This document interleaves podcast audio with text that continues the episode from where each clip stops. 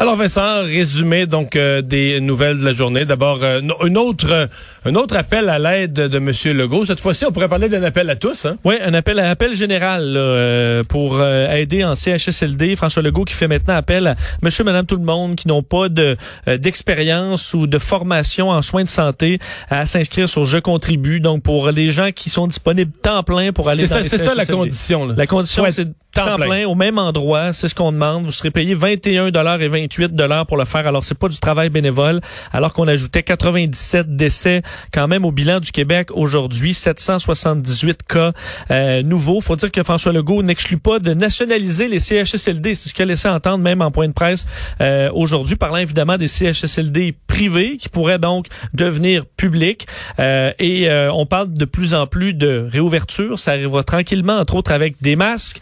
Docteur Vadeboncoeur qui a fait des capsules vidéo. Vous pourrez voir ça circuler euh, dans les prochaines heures sur les bonnes pratiques pour les masques. Alors que Justin Trudeau... Oui, un nouveau programme dans son cas. Lui lançait l'aide d'urgence du Canada pour le loyer commercial, donc pour réduire le prix du loyer de 75 pour les entreprises, les petites entreprises là, pour avril, mai et euh, juin.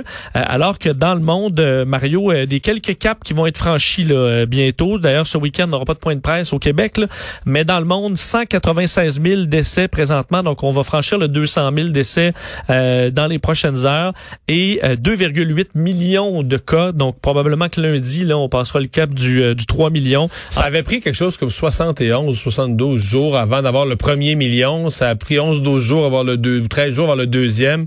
ça a dû prendre à peu près le même nombre de jours, là, avoir le troisième. Donc là... On voit que, bon, c'est pas exponentiel, mais ça continue de monter. En Espagne, des meilleurs chiffres, là, 367, alors qu'aux États-Unis, on a franchi les 50 000 morts, 51 000 décès. Royaume-Uni également, on a ajouté 768 décès.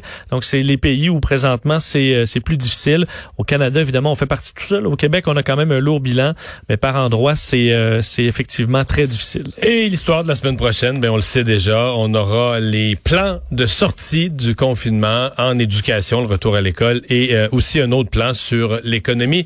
On va se joindre à LCN au retour de la pause. Merci d'avoir été là ici à Cube Radio. On vous retrouve lundi. Le retour de Mario Dumont.